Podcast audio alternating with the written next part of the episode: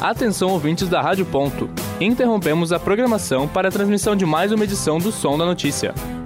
Rádio Ponto UFSC.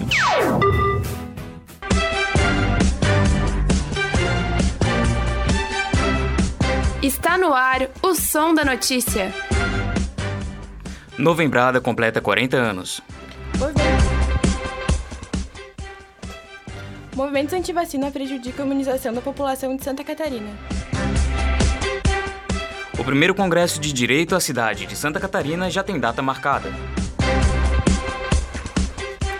O dia 30 de novembro de 1979 ficou conhecido como Novembrada. Em 2019, essa data completa 40 anos. Mais informações com Ana Clara Ramos. A última sexta-feira, dia 30 de novembro, fez 40 anos do movimento conhecido como Novembrada. Esse evento foi a primeira manifestação popular que aconteceu durante a ditadura militar. Foi realizada em Florianópolis durante a visita do presidente João Figueiredo. Rosângela de Souza, uma das manifestantes e estudante de direito da época, nos conta um pouco mais. Sobre o ato, foi um ato preparado durante pelo menos uma semana entre os estudantes. O nosso objetivo foi contra o ditador General Figueiredo e tudo que ele representava. O ato foi organizado de forma clandestina para evitar repressão e reunimos por volta de 100, 150 estudantes, mas na praça tinha pelo menos 3 mil pessoas. A manifestação, que estava sendo extremamente politizada, passou para o enfrentamento direto com o general ditador que resolveu chegar à população e pedir satisfação. Reinaldo Lon, professor de História da UDESC, fala sobre a importância do movimento para o país. O protesto de Florianópolis ele vai ter uma característica muito significativa que é atingir diretamente aquele que naquela altura comandava a ditadura. A população eh, derrubou a, a, a estratégia propagandística do regime e tornou inviável que o regime ganhasse nova força, porque significou, de alguma maneira, acelerar um pouquinho o lento processo de redemocratização brasileiro. No último dia 26, foi realizada uma sessão solene na Câmara de Florianópolis para homenagear algumas pessoas que participaram desse protesto. Com informações dos 40 anos da Novembrada, Ana Clara Ramos para o Som da Notícia.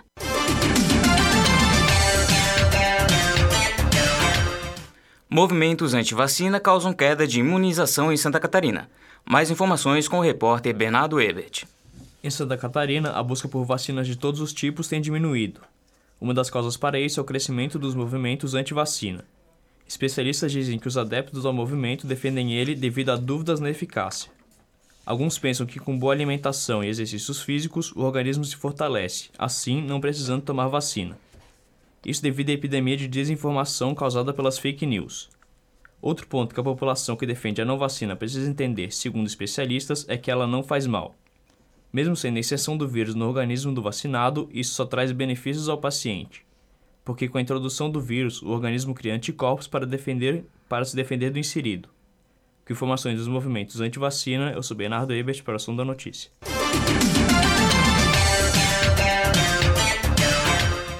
Coordenadoria de Gestão Ambiental da UFSC divulga cartilha para guiar a comunidade acadêmica no combate ao mosquito, mosquito Aedes aegypti. Com mais informações, Hilary Marcos. A cartilha divulgada pela Coordenadoria de Gestão Ambiental da UFSC e a Comissão de Combate à Dengue indica os principais locais do campus que podem ser considerados criadouros do mosquito Aedes aegypti. A cartilha ainda informa sinais de alerta, como água parada e ações que podem ser tomadas.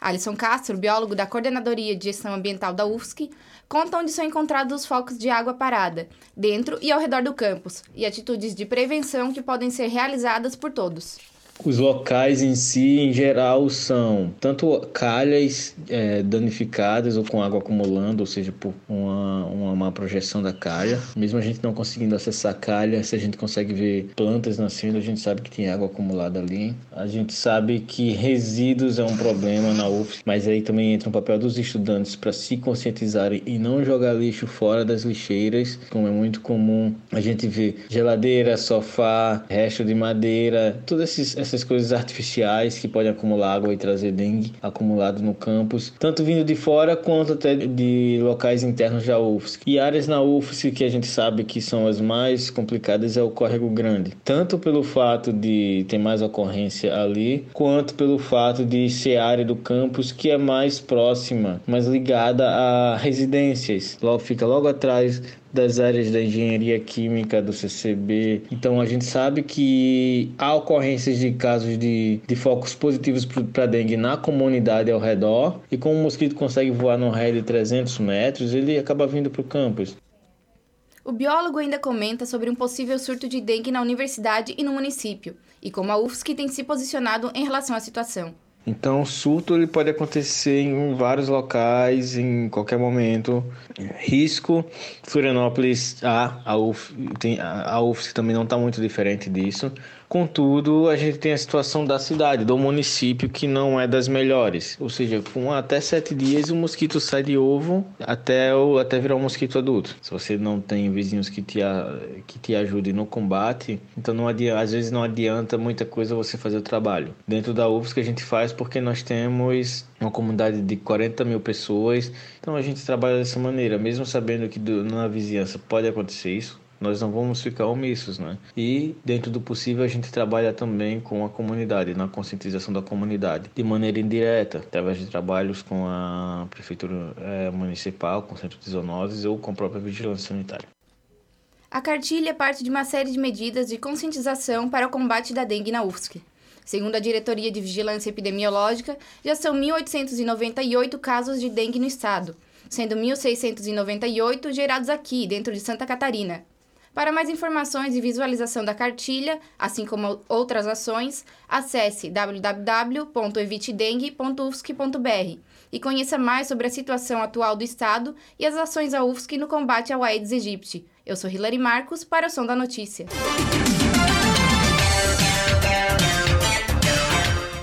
O primeiro Congresso de Direito à Cidade de Santa Catarina discutirá os direitos em viver e desfrutar da cidade. Mais informações com a repórter Beatriz Pauliello. Nos dias 9 e 10 de dezembro, ocorrerá o primeiro Congresso de Direito à cidade de Santa Catarina, com inscrições gratuitas. O evento está sendo promovido pelo Instituto Gentes do Direito, o INGENTES. O objetivo do congresso será debater sobre o direito à cidade. Elaine Tavares, jornalista do Instituto de Estudos Latino-Americanos, o IELA, da Universidade Federal de Santa Catarina, a UFSC, e uma das palestrantes do congresso, nos conta um pouco mais do que o evento irá abordar. Justamente isso quer dizer, quem tem acesso à cidade? Quem tem direito a viver a cidade? Né? Isso envolve tudo, envolve a questão ambiental, a questão social, a moradia, tudo isso vai estar em debate lá, né? Tudo. Mas esse congresso, a ideia é justamente discutir o direito à cidade e num momento importantíssimo como esse em que todos os direitos estão se esfacelando. O evento é voltado para os profissionais do direito e da área urbanística, visando conhecer formas e legislação do direito urbanístico. Já estão confirmados alguns palestrantes como Marcelo Cras Borges, bacharel em Direito pela Universidade Federal do Rio Grande do Sul, a URGS, e também Celina Duarte Rinaldi, bacharelada em Direito pela Universidade Federal de Pelotas, a UFPEL, e pós-graduada em Realidade Brasileira e advogada e membro do Ingentes. No dia 9, o congresso ocorrerá no Auditório Antonieta de Barros e no dia 10 no plenarinho da Assembleia Legislativa de Santa Catarina, ALESC. No último dia do congresso, dia 10, será o Dia Internacional dos Direitos Humanos e contará com uma mesa de defensores de direitos humanos. Elaine nos dá detalhes dessa discussão. E vai ter no final a reunião de todos esses movimentos, movimento negro, movimento sem terra, sem terra, moradia, todos esses movimentos que estão hoje aí lutando por direitos, estarão no final aí nesse grande ato de celebração. Para mais informações sobre os palestrantes, inscrição no evento e a programação do congresso, acesse o site eventbrite.com.br. Com as informações sobre o primeiro Congresso de Direito à Cidade de Santa Catarina, eu sou Beatriz Pauliello para o Som da Notícia.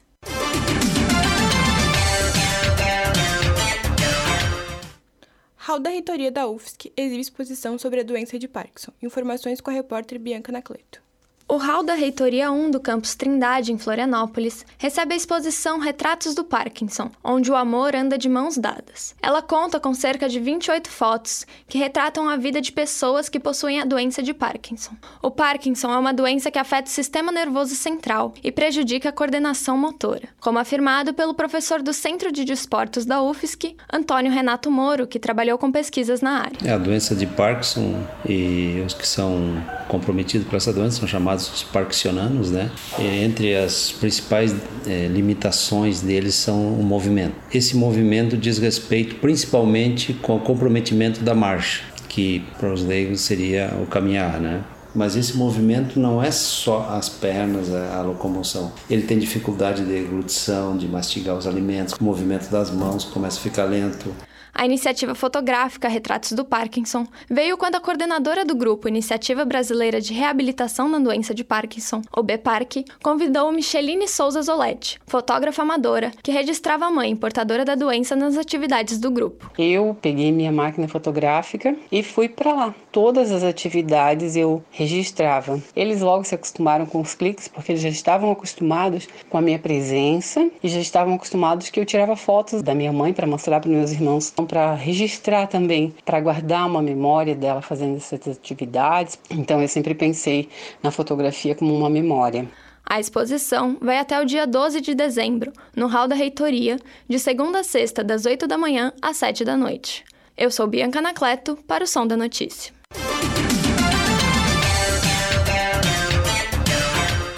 O resultado do edital de transferências e retornos da UFSC é lançado ainda hoje, dia 2. Ouça mais com a repórter Erika Hartmann. Novos alunos vão descobrir ou redescobrir hoje, no dia 2 de dezembro, o seu espaço na Universidade Federal de Santa Catarina. Isso porque os interessados em retornar aos estudos que se inscreveram no edital publicado em outubro pelo Departamento de, Ações Estudantis, DAI, vão receber hoje a confirmação ou não da sua aprovação no curso escolhido. Apesar de ser administrado pelo DAI, parte importante do processo de seleção é feito pelo colegiado de cada curso processo é feito de acordo com a Resolução 17, que rege a vida na universidade. Conversamos com César Trindade, diretor do DAI, que explicou quais regras definem a disponibilidade dessas vagas. Nem todos os alunos que entram no curso se formam. Então, teoricamente, os cursos vão ficar com uma retenção e vão ter um número maior de vagas de alunos do que vagas disponíveis, que seriam 240, ou seja, eles não têm vaga remanescente. Naqueles outros casos em que o curso tem menos alunos do que o número de vagas, esse que a gente chama que é o NVD, que é, é a diminuição do número de vagas no curso menos os regularmente matriculados. Quando isso é negativo, o curso não apresenta vaga. Quando esse número é positivo, o curso apresenta vaga. E com base nisso, nós tivemos as 4.104 vagas que foram disponibilizadas no edital que nós divulgamos em outubro e os selecionados vão iniciar as aulas no primeiro semestre de 2020. Erika Artman, para o Som da Notícia. Previsão do tempo. Apesar das altas temperaturas no último final de semana, a segunda-feira começou com um clima mais fresco, em todo o estado de Santa Catarina. Em Europema, inclusive, os termômetros chegaram a marcar 2,7 graus nesta manhã. Para mais informações, conversamos com Marcelo Martins, meteorologista da Epagre Cirã. A Epagre-Cirã informa as condições do tempo para o Rádio Ponto da UFSC, especialmente para o programa Som da Notícia. A semana começa com tempo mais estável, com a temperatura um pouco mais baixa, se eleva rapidamente devido ao predomínio de sol no decorrer desta segunda-feira, sem indicativo de chuva. O quadro deve se repetir também nesta terça-feira, da mesma forma, na madrugada, início da manhã, sempre um pouco mais frio, assim como no período noturno, mas faz calor durante a tarde. No decorrer da quarta-feira, pancada de chuvas controladas deve acontecer no decorrer do dia por causa do avanço de uma frente fria. Já na quinta-feira, a frente fria passa rapidamente por nós, perde força e no seu local vem uma nova massa de ar frio seco, ou seja, melhora o tempo rapidamente no decorrer da quinta-feira, volta a fazer frio. E sexta-feira, sábado e domingo deve ser de dias mais mais estáveis, predomínio de sol, no início frio e mais para o domingo um pouco mais de calor. Inclusive deve chover no finalzinho do domingo. Marcelo Martins, meteorologista da Ipagrecirã, com a condição do tempo para o Som da Notícia da Rádio.UFSC. No, pro, no próximo bloco você vai ouvir. Creches de Santa Catarina devem criar 43 mil vagas até 2025. Workshop ajuda imigrantes à procura de empregos em Florianópolis. Instituto de Estudos de Gênero da UFSC realiza palestras sobre violência contra a mulher. O som da notícia volta já.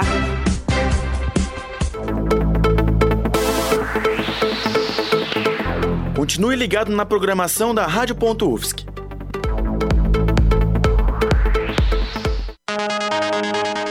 Alô, cidadão, aqui é Paulo Branco, narrador da Rádio CBN Diário Florianópolis. Quer ficar bem informado dos assuntos da universidade? Liga a web rádio do curso de jornalismo da UFSC.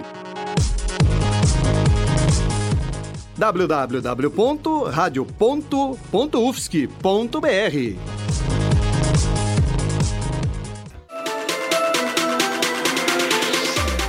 O Senta que lá vem a notícia traz para você as principais notícias do Brasil e do mundo. E ainda você confere a previsão do tempo e o cardápio do RU do Campus Trindade.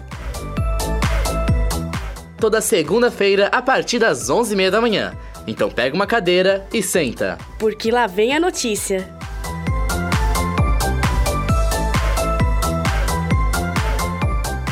Um, dois, um, dois. Rádio.UFSC. É rádio e ponto. Estamos de volta com o som da notícia. As creches de Santa Catarina deverão criar 43 mil vagas até 2025, de acordo com o levantamento do Ministério Público do Estado. O repórter Gabriel Oliveira nos conta mais detalhes. O último levantamento no Ministério Público de Santa Catarina apontou que a meta de atendimento em creches públicas não é cumprida em 63% das cidades do estado. Para atender a todas essas pendências, o estado precisa criar 43 mil novas vagas em creches até 2025. A cidade com maior necessidade de vagas é Florianópolis, que precisa abrir mais de 4.500 vagas, seguida por São José e Joinville. Apesar do aumento no atendimento de novas crianças na pré-escola, 27 mil ainda se encontram sem vaga nas creches públicas do estado. Esther de Lima, presidente do Conselho Escolar da Creche Assis, aqui de Florianópolis, explica como acontece o requerimento de vagas para novas crianças. Há um período que é predefinido pela Secretaria Municipal de Educação, onde as famílias entram no site da Prefeitura Municipal e fazem a inserção dos dados das crianças. E depois disso, as crianças que foram selecionadas, elas devem comprovar na unidade os documentos que eles disseram ter para comprovar e depois para acessar a educação infantil. E também o que acontece quando a demanda é maior do que o número de vagas quando não há vaga, quando há uma demanda maior do que o número de vagas, a criança fica numa lista de espera e ela passa por um processo de classificação e fica aguardando. Em nota, a Prefeitura de Florianópolis informou que até 2025 abrirá o número de vagas necessárias. Gabriel Oliveira para o Som da Notícia. Curso de odontologia da Universidade Federal de Santa Catarina atenderá a comunidade interna durante o recesso escolar. O repórter Carlos Venâncio traz mais detalhes. O serviço, que acontecerá no prédio das clínicas odontológicas da universidade, será realizado pelos graduandos do curso. É um projeto de extensão que tem início dia 20 de janeiro e se encerra dia 21 de fevereiro de 2020. O público-alvo são alunos, técnicos administrativos em educação e professores e o objetivo é manter o pronto atendimento durante o recesso, para que não retorne somente em março do ano que vem. Daiane Ribeiro, professora de odontologia e subchefe do departamento, explicou como funcionam as inscrições e o projeto. Como é que está sendo feito a inscrição? Então, nesse, tem esse banner azul aqui, ele tem um link para pacientes. Então, eu quero ser paciente, aí eu estou lá na parte, sou professora, quero ser paciente. Se inscreve ali, que vai ser chamado.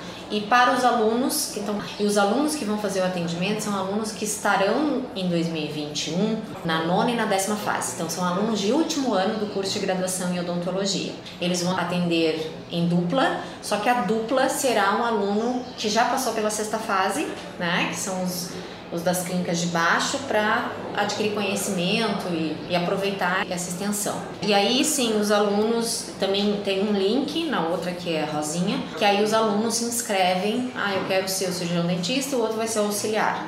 Ele se inscreve. A nossa expectativa é de a gente ter lá um mínimo de 40 alunos atendendo. Os professores têm de várias áreas e, e que a gente consiga realizar nesse período mais de 1.500 procedimentos. E, e isso vai acontecer também para a gente sentir qual é a necessidade e aí a gente pode é, estamos pensando em manter esse projeto de extensão para o resto do ano. Como é que essa comunidade se comporta? A gente tem muito técnico que precisa, muito aluno que precisa, aí a gente vai pensar no decorrer do ano.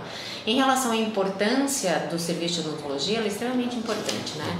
A gente faz inúmeros atendimentos durante o semestre, pronto atendimento Então, assim, para a região de Florianópolis, para o entorno, na maioria das vezes, o único pronto atendimento odontológico que existe é o nosso.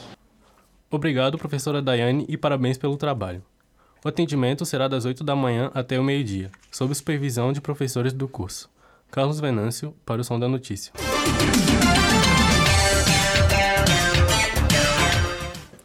Abertas inscrições para a décima edição do concurso literário Conto e Poesia. Quem nos conta mais é a repórter Cíntia de Oliveira. Com o intuito de incentivar e dar oportunidade de publicação às produções literárias catarinenses, o Sindicato dos Eletricitários de Florianópolis, Sinergia, promove o décimo concurso literário Conto e Poesia. Dinovaldo Gilioli, escritor com sete livros publicados e membro da comissão organizadora do concurso, conta a importância da atuação do sindicato, também com ações culturais. Esse concurso tem como objetivo o estímulo à produção e à difusão da literatura, ação cultural que é emancipadora e ajude para a liberdade, para a expressão humana. Esse concurso, obviamente, ele abre um espaço aquelas pessoas que estão produzindo de mostrar o seu trabalho. Muita gente boa escrevendo e não consegue mais fazer fluir a sua produção literária. É, estamos falando aqui da, da, literatura produzida em Santa Catarina, porque ela pode tocar as pessoas, ela pode motivar as pessoas, ela pode contribuir para a consciência crítica e para criatividade humana. São vislumbrar uma sociedade diferente dessa que está é nesse sentido que o Sinergia promove há quase três décadas, vai completar o ano que vem, ações culturais. As inscrições para o concurso estão abertas até 16 de dezembro e podem ser feitas através do site www.sinergia.org.br. Quem pode participar são catarinenses, residentes ou não no estado, e não catarinenses, que morem em Santa Catarina. Serão aceitos até três textos de cada gênero, nunca publicados pelo autor. A temática do concurso é livre. A premiação é a publicação dos textos em um livro que cada ganhador receberá 15 exemplares. A obra terá 15 contos e 30 poesias e será enviada para todas as bibliotecas públicas do estado de Santa Catarina. Eu sou Cíntia de Oliveira para o Som da Notícia.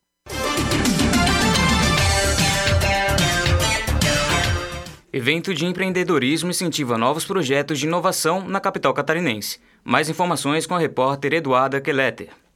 A quarta edição da Open Week aconteceu entre os dias 25 e 29 de novembro no Museu da Escola Catarinense, o MESC, em Florianópolis profissionais de inovação e tecnologia da região se encontraram para compartilhar experiências. O evento foi uma iniciativa do Co-Creation Lab, projeto voltado para a economia criativa e novos empreendimentos. O assistente administrativo do Co-Creation, Paulo Ezio, nos contou mais sobre a programação. O Open Week foi uma semana aberta à comunidade para que todos pudessem visitar o Co-Creation Lab e também eh, ver palestras, oficinas, participar das oficinas, para que pudesse aprender um pouco mais é, sobre mercado, modelos de negócio, novos negócios. Com isso, a gente buscou conectar pessoas e estimular ainda mais esse ecossistema de inovação aqui em Floripa. Todos os anos, projetos de tecnologia, design, artes e comunicação são selecionados pelo Co-Creation Lab para um treinamento de cinco meses. Os escolhidos são acompanhados por mentores e têm acesso a oficinas e workshops para começar seu pequeno negócio. 55 projetos, 60 mentores e mais de 200 palestrantes já passaram pelo treinamento. A iniciativa é uma parceria com a Universidade Federal de Santa Catarina, o Serviço Brasileiro de Apoio às Micro e Pequenas Empresas e Prefeitura Municipal. O edital para o processo seletivo 2020 está aberto até o dia 18 de dezembro pelo site www.cocreationlab.com.br. Sou Eduarda Keleter para o Som da Notícia.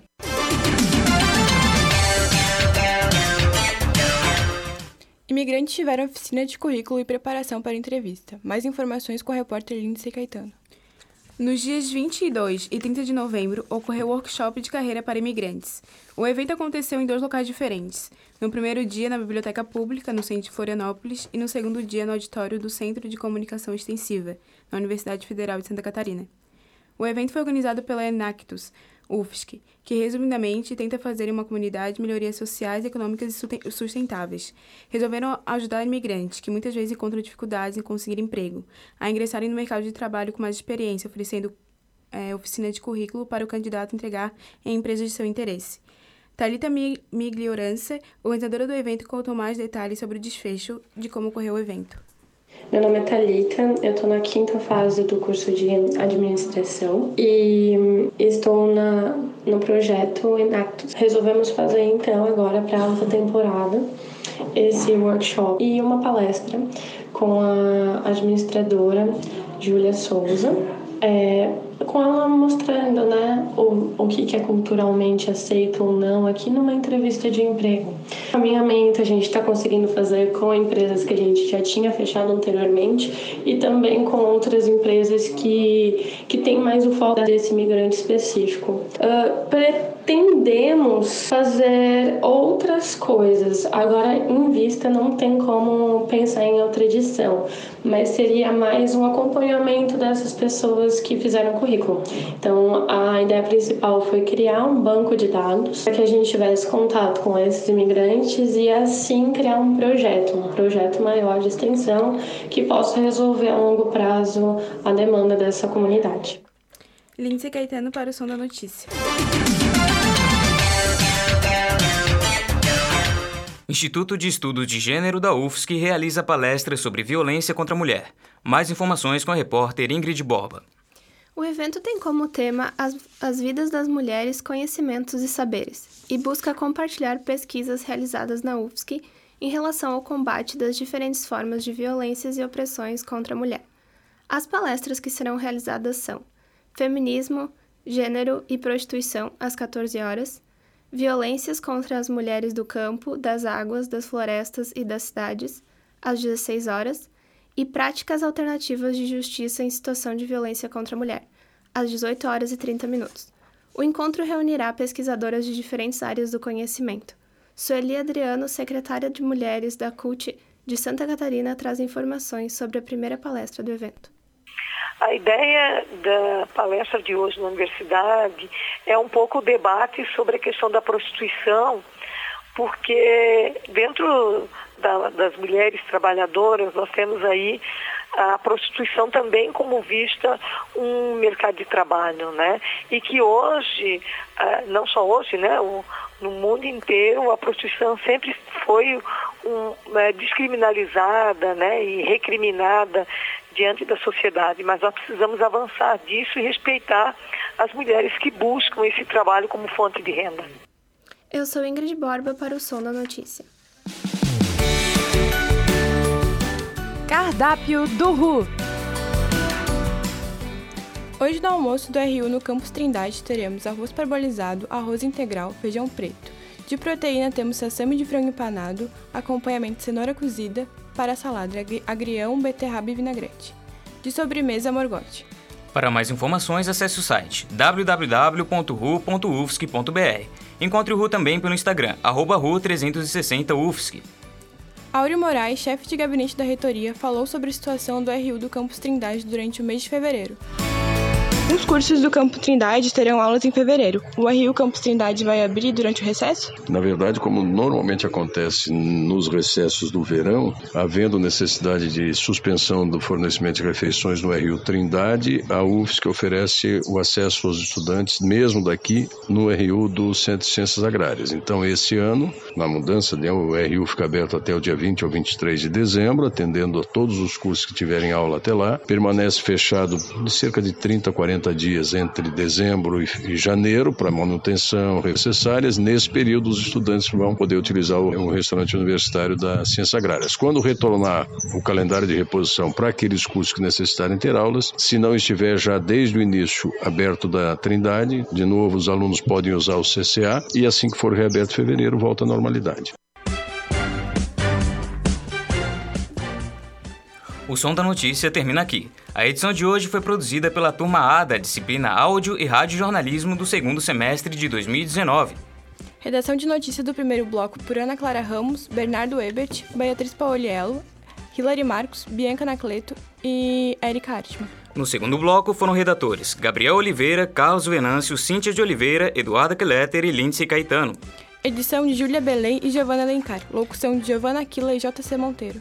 Na técnica, Roque Bezerra. Assessoria do monitor da disciplina Lucas Ortiz e da bolsista Pamela Andressa. Orientação da professora Valciso Coluto. O Som da Notícia volta dia 16 de dezembro, às 11h30 da manhã, devido ao vestibular da UFSC. Bom dia! Rádio.UFSC, 20 anos. É rádio, é jornalismo e ponto.